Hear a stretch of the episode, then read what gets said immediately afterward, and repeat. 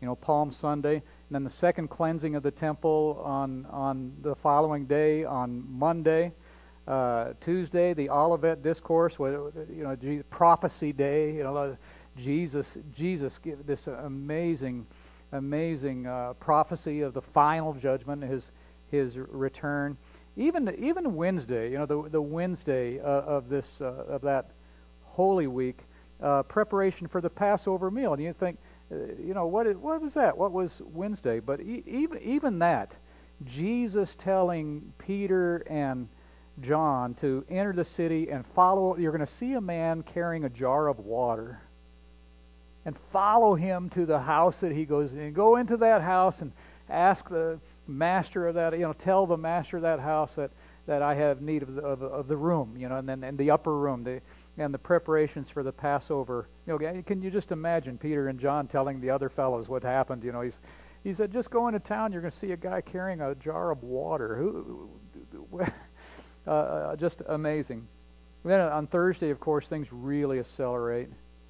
Passover meal, what passed between Judas and Jesus, what passed between John and Jesus, uh, the upper room, what what we call the upper room discourse, which which occupied five whole chapters of John, five entire chapters of the of the Gospel according to John, 13 to 17, including uh, Jesus' high priestly prayer in uh, in John 17 uh, which, which in, in which he prayed for you and I, by the way, because he prayed not only for these who are here, but also for those who will believe through their word. And that's us.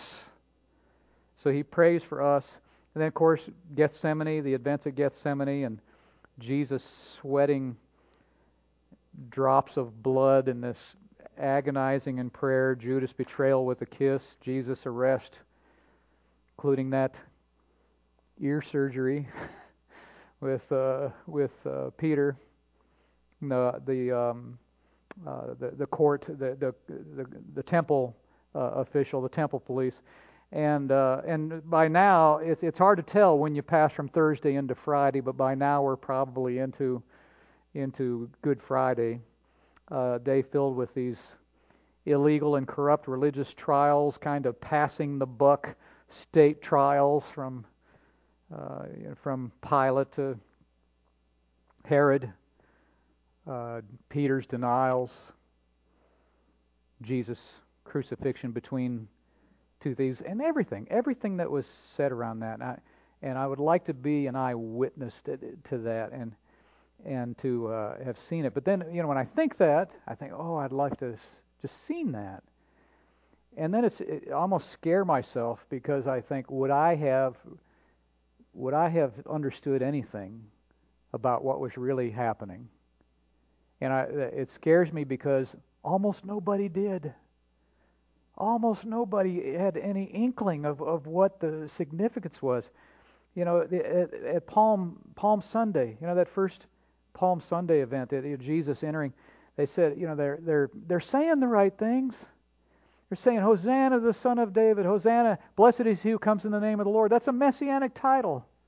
And they're calling him the Messiah.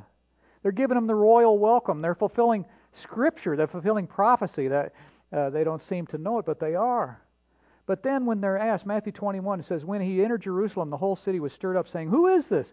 And the crowd said, This is the prophet Jesus from Nazareth of Galilee which is just it's such an immense understatement. It shows they don't they didn't get it. No, that's not. Yes, he's a prophet, but that's not the half of it. It's not the quarter of it. It's not the eighth of it. It's true as far as it goes, but it, you know, it's, but it's like saying that George Washington was an early official in the United States government or something like that. It, you just don't get it if that's what you you say. And I, I wonder myself, and I, I don't have any way of knowing this, but when I read that, they're they're so clueless. I, I wonder how many of those people who were at that Palm Sunday event, I, I wonder if any of those made that later mob who was saying, "Crucify him, crucify him, give us Barabbas."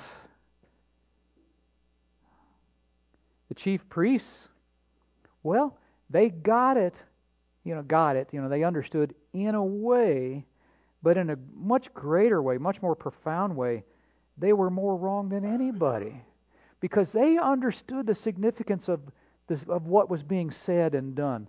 They understood that when they called him the son of David, that he, they're saying he's the fulfillment of, of, of, of the, God's promise to King David for a son who would establish the throne of his kingdom forever. They understood that clearly.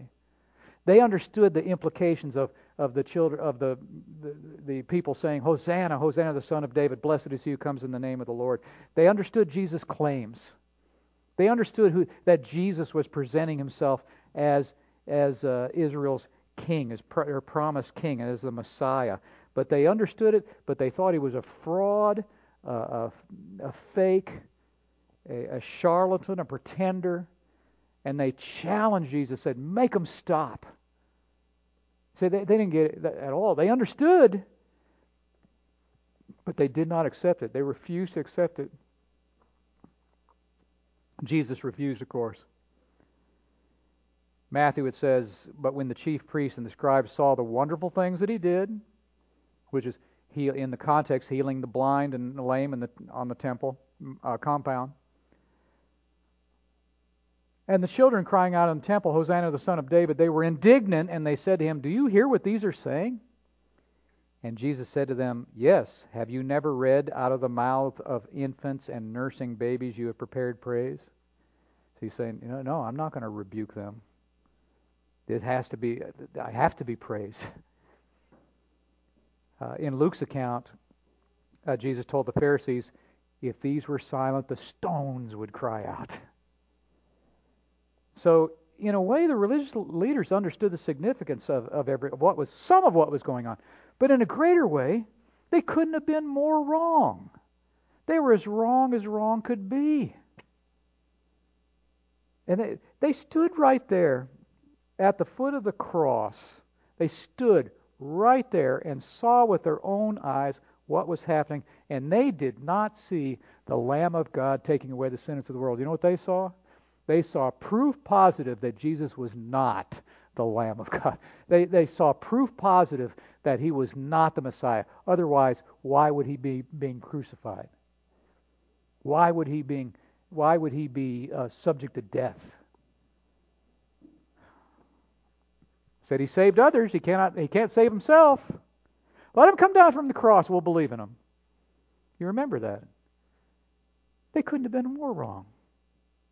Even Jesus' disciples, who, who knew Jesus as Lord, Christ, it just certainly appears when we read it because of the trauma of the arrest, the trials, the crucifixion.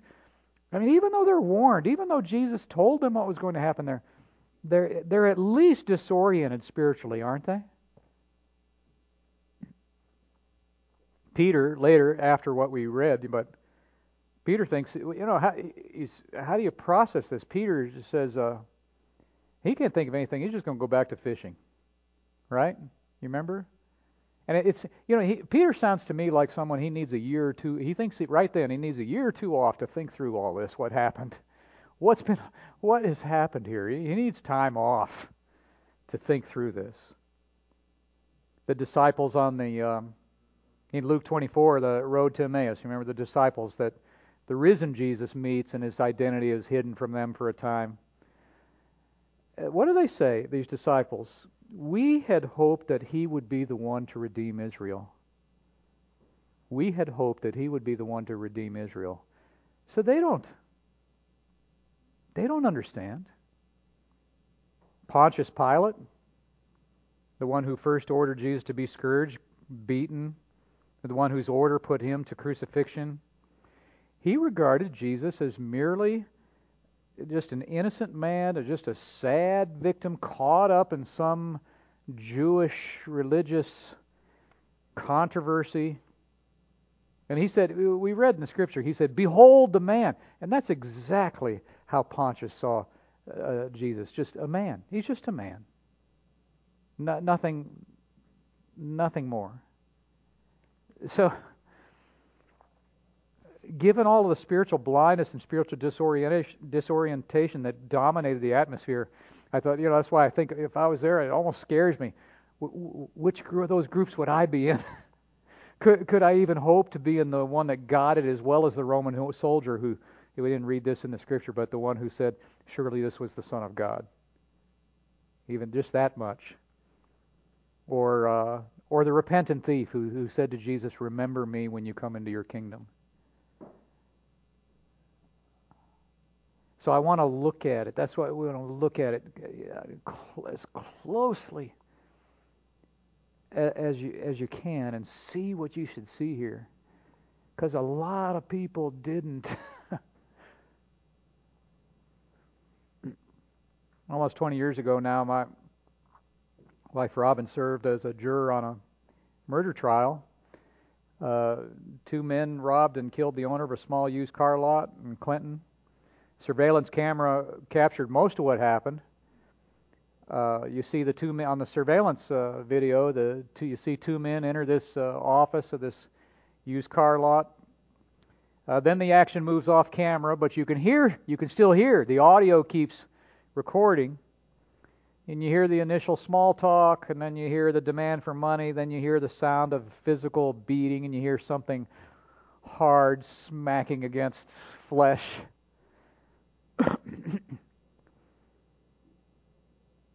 You hear the owner moaning, pain, crack of gunfire, pow, pow, pow. And the camera catches the three men leaving the scene, and they, they, they actually thought to take the is VHS a long time ago VHS. They actually thought to take. They saw the the camera and the and the VHS recorder, and they actually thought to take the tape out with them when they left. But then they they made a, a mistake of they're driving through the country somewhere and they just throw it out the window of the car. They throw it out and and it lands on somebody's driveway and and somebody the guy owner sees a VHS tape, he plays it and he calls the he sees what happened to what that tape was, he called the police. And the tape was invaluable at the trial. For one thing, made the identity of the uh, perpetrators unmistakable. And secondly, it was the ultimate victim impact statement. Because now it's not, it's not just a newspaper headline local man killed in robbery. It's like the jury was taken right there. And they heard it all, you know, the threats, and they heard the fear in the owner's voice, the moans of pain, the shots ringing out, the more groans, growing more and more faint, dying away. So, who would have the greater appreciation for uh, what happened? Uh, the one who read the headline, Local Man Slain in Robbery, or the one who heard that tape, saw and heard the tape? Well, the Good Friday headline is Jesus died for our sins.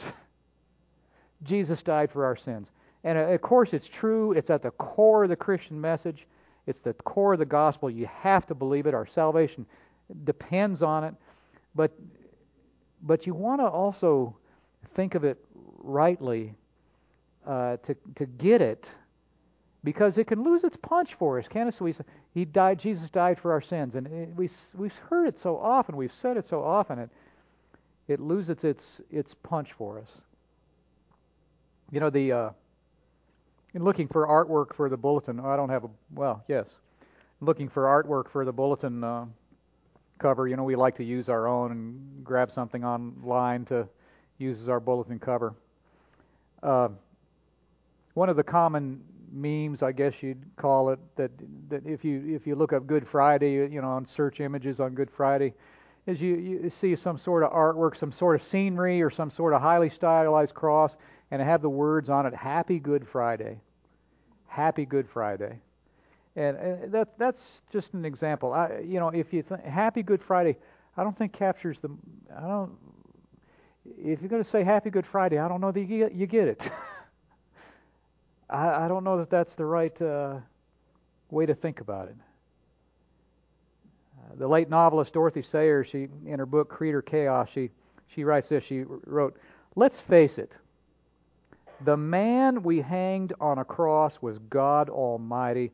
Unless we realize the horror, the weight of such an act, we cannot feel the extent and importance of this drama.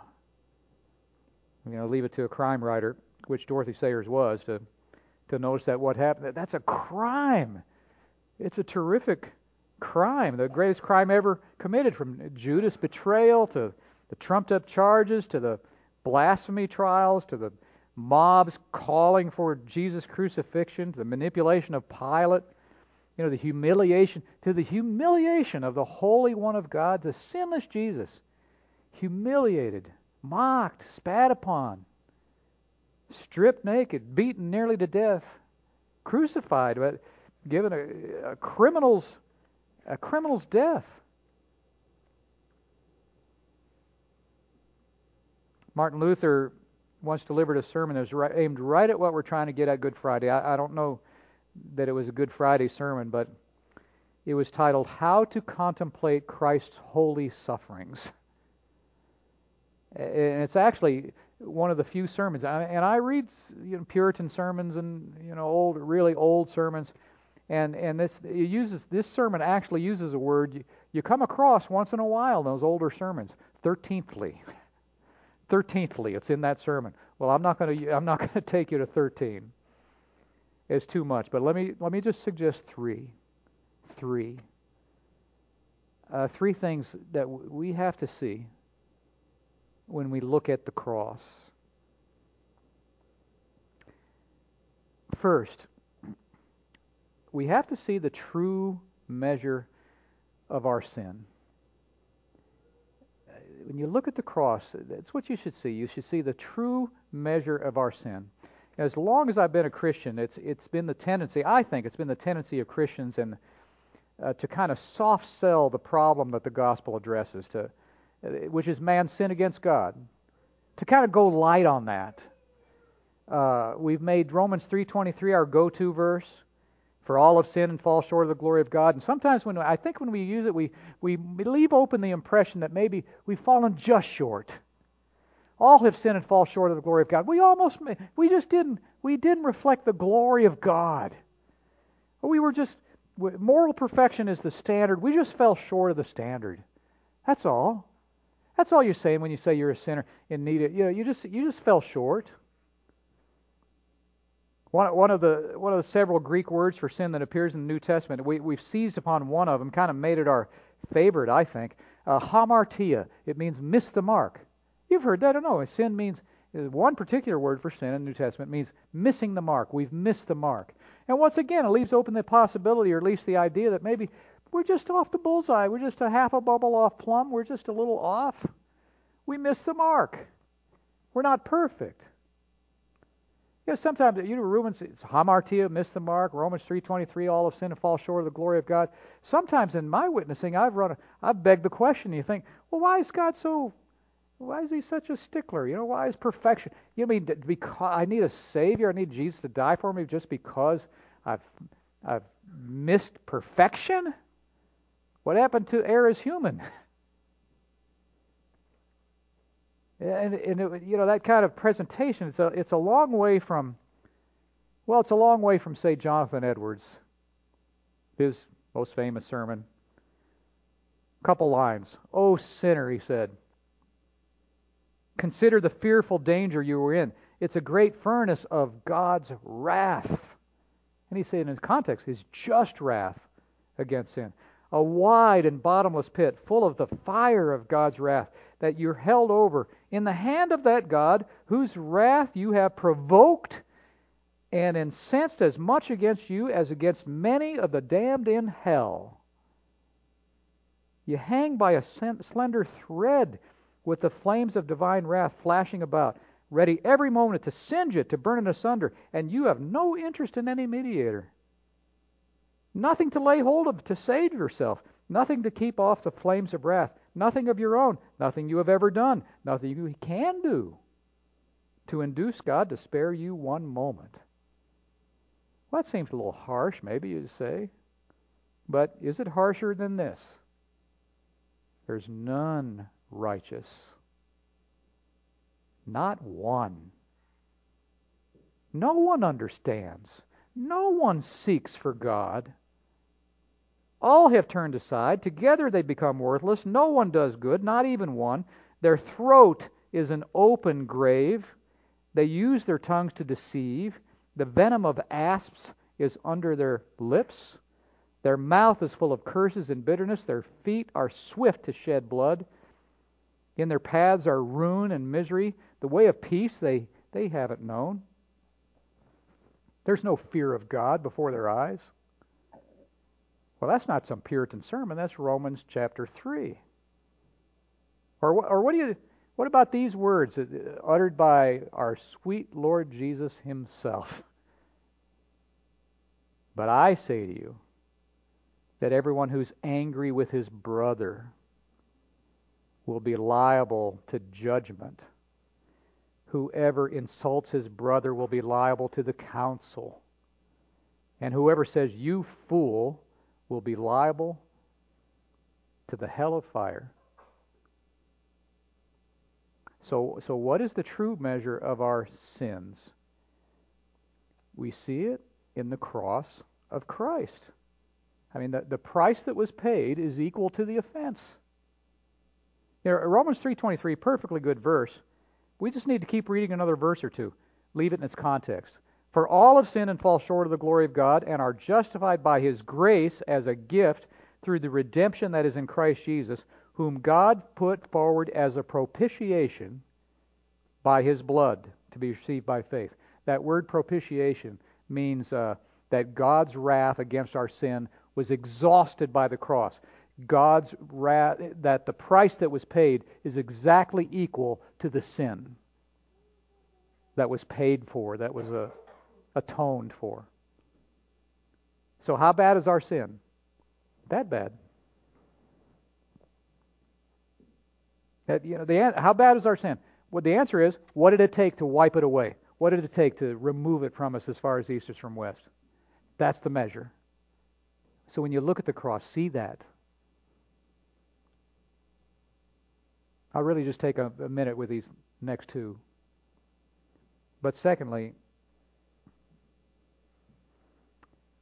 when you look at the cross, see the true measure is much better news, by the way. See the true measure of God's love for you. because it's the same. How much does God love us? That much.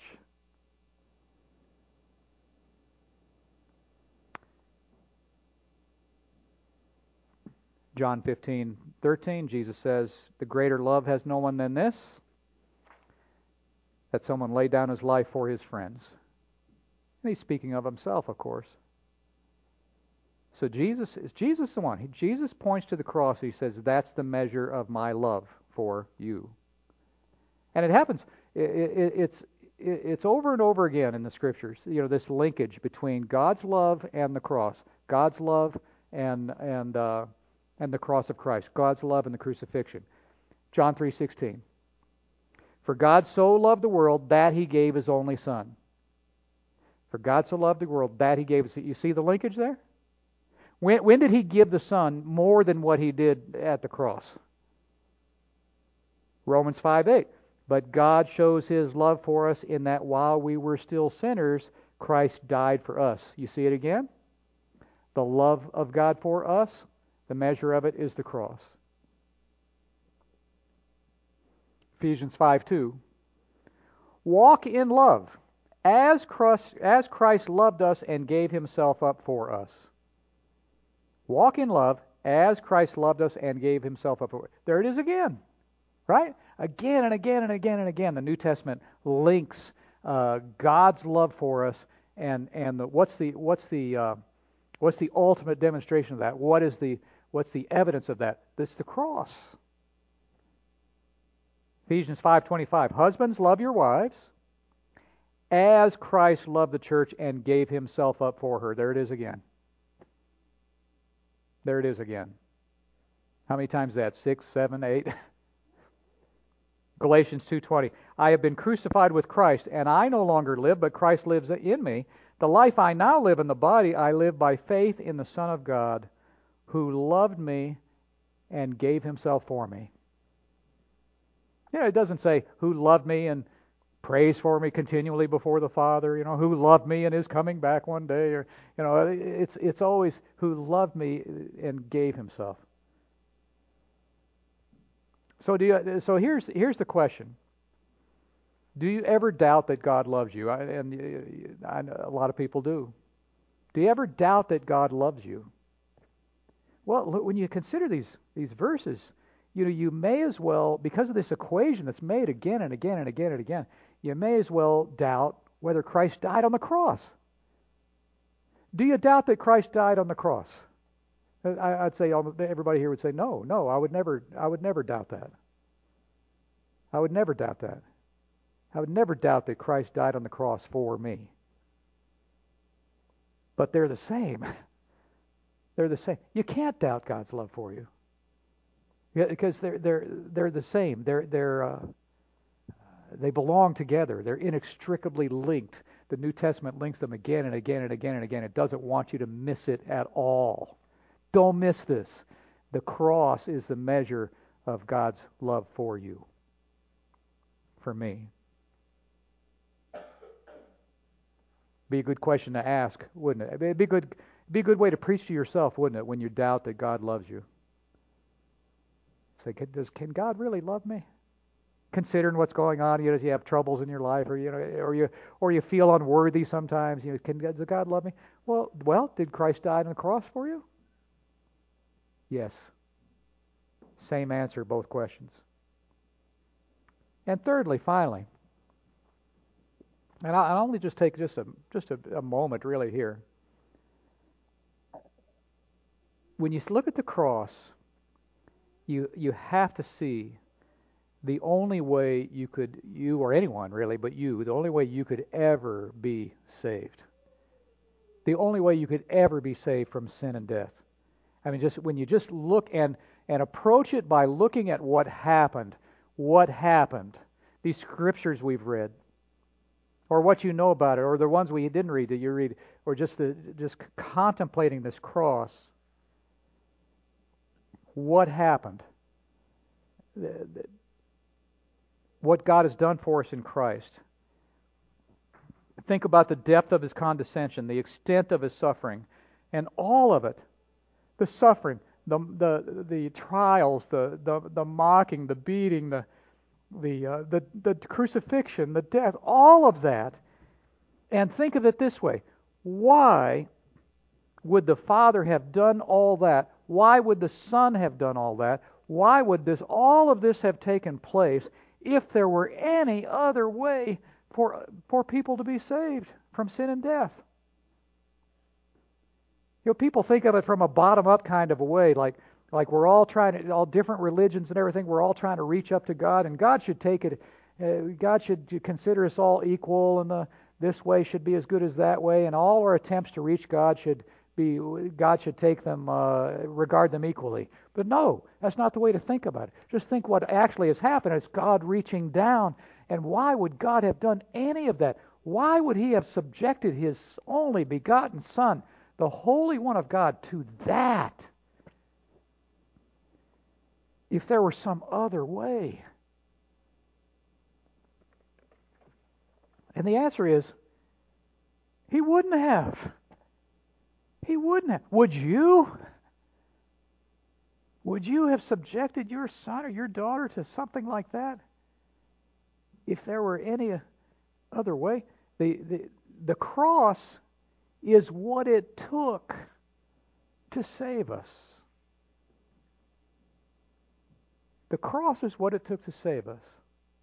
And therefore, I'm quoting Acts 4, therefore there is salvation in no one else. For there's no other name under heaven given among men by which we must be saved. So it's not that's not fair. No, it's thank you, Lord, for saving my soul. Thank you, Lord, for making me whole. Thank you, Lord, for giving to me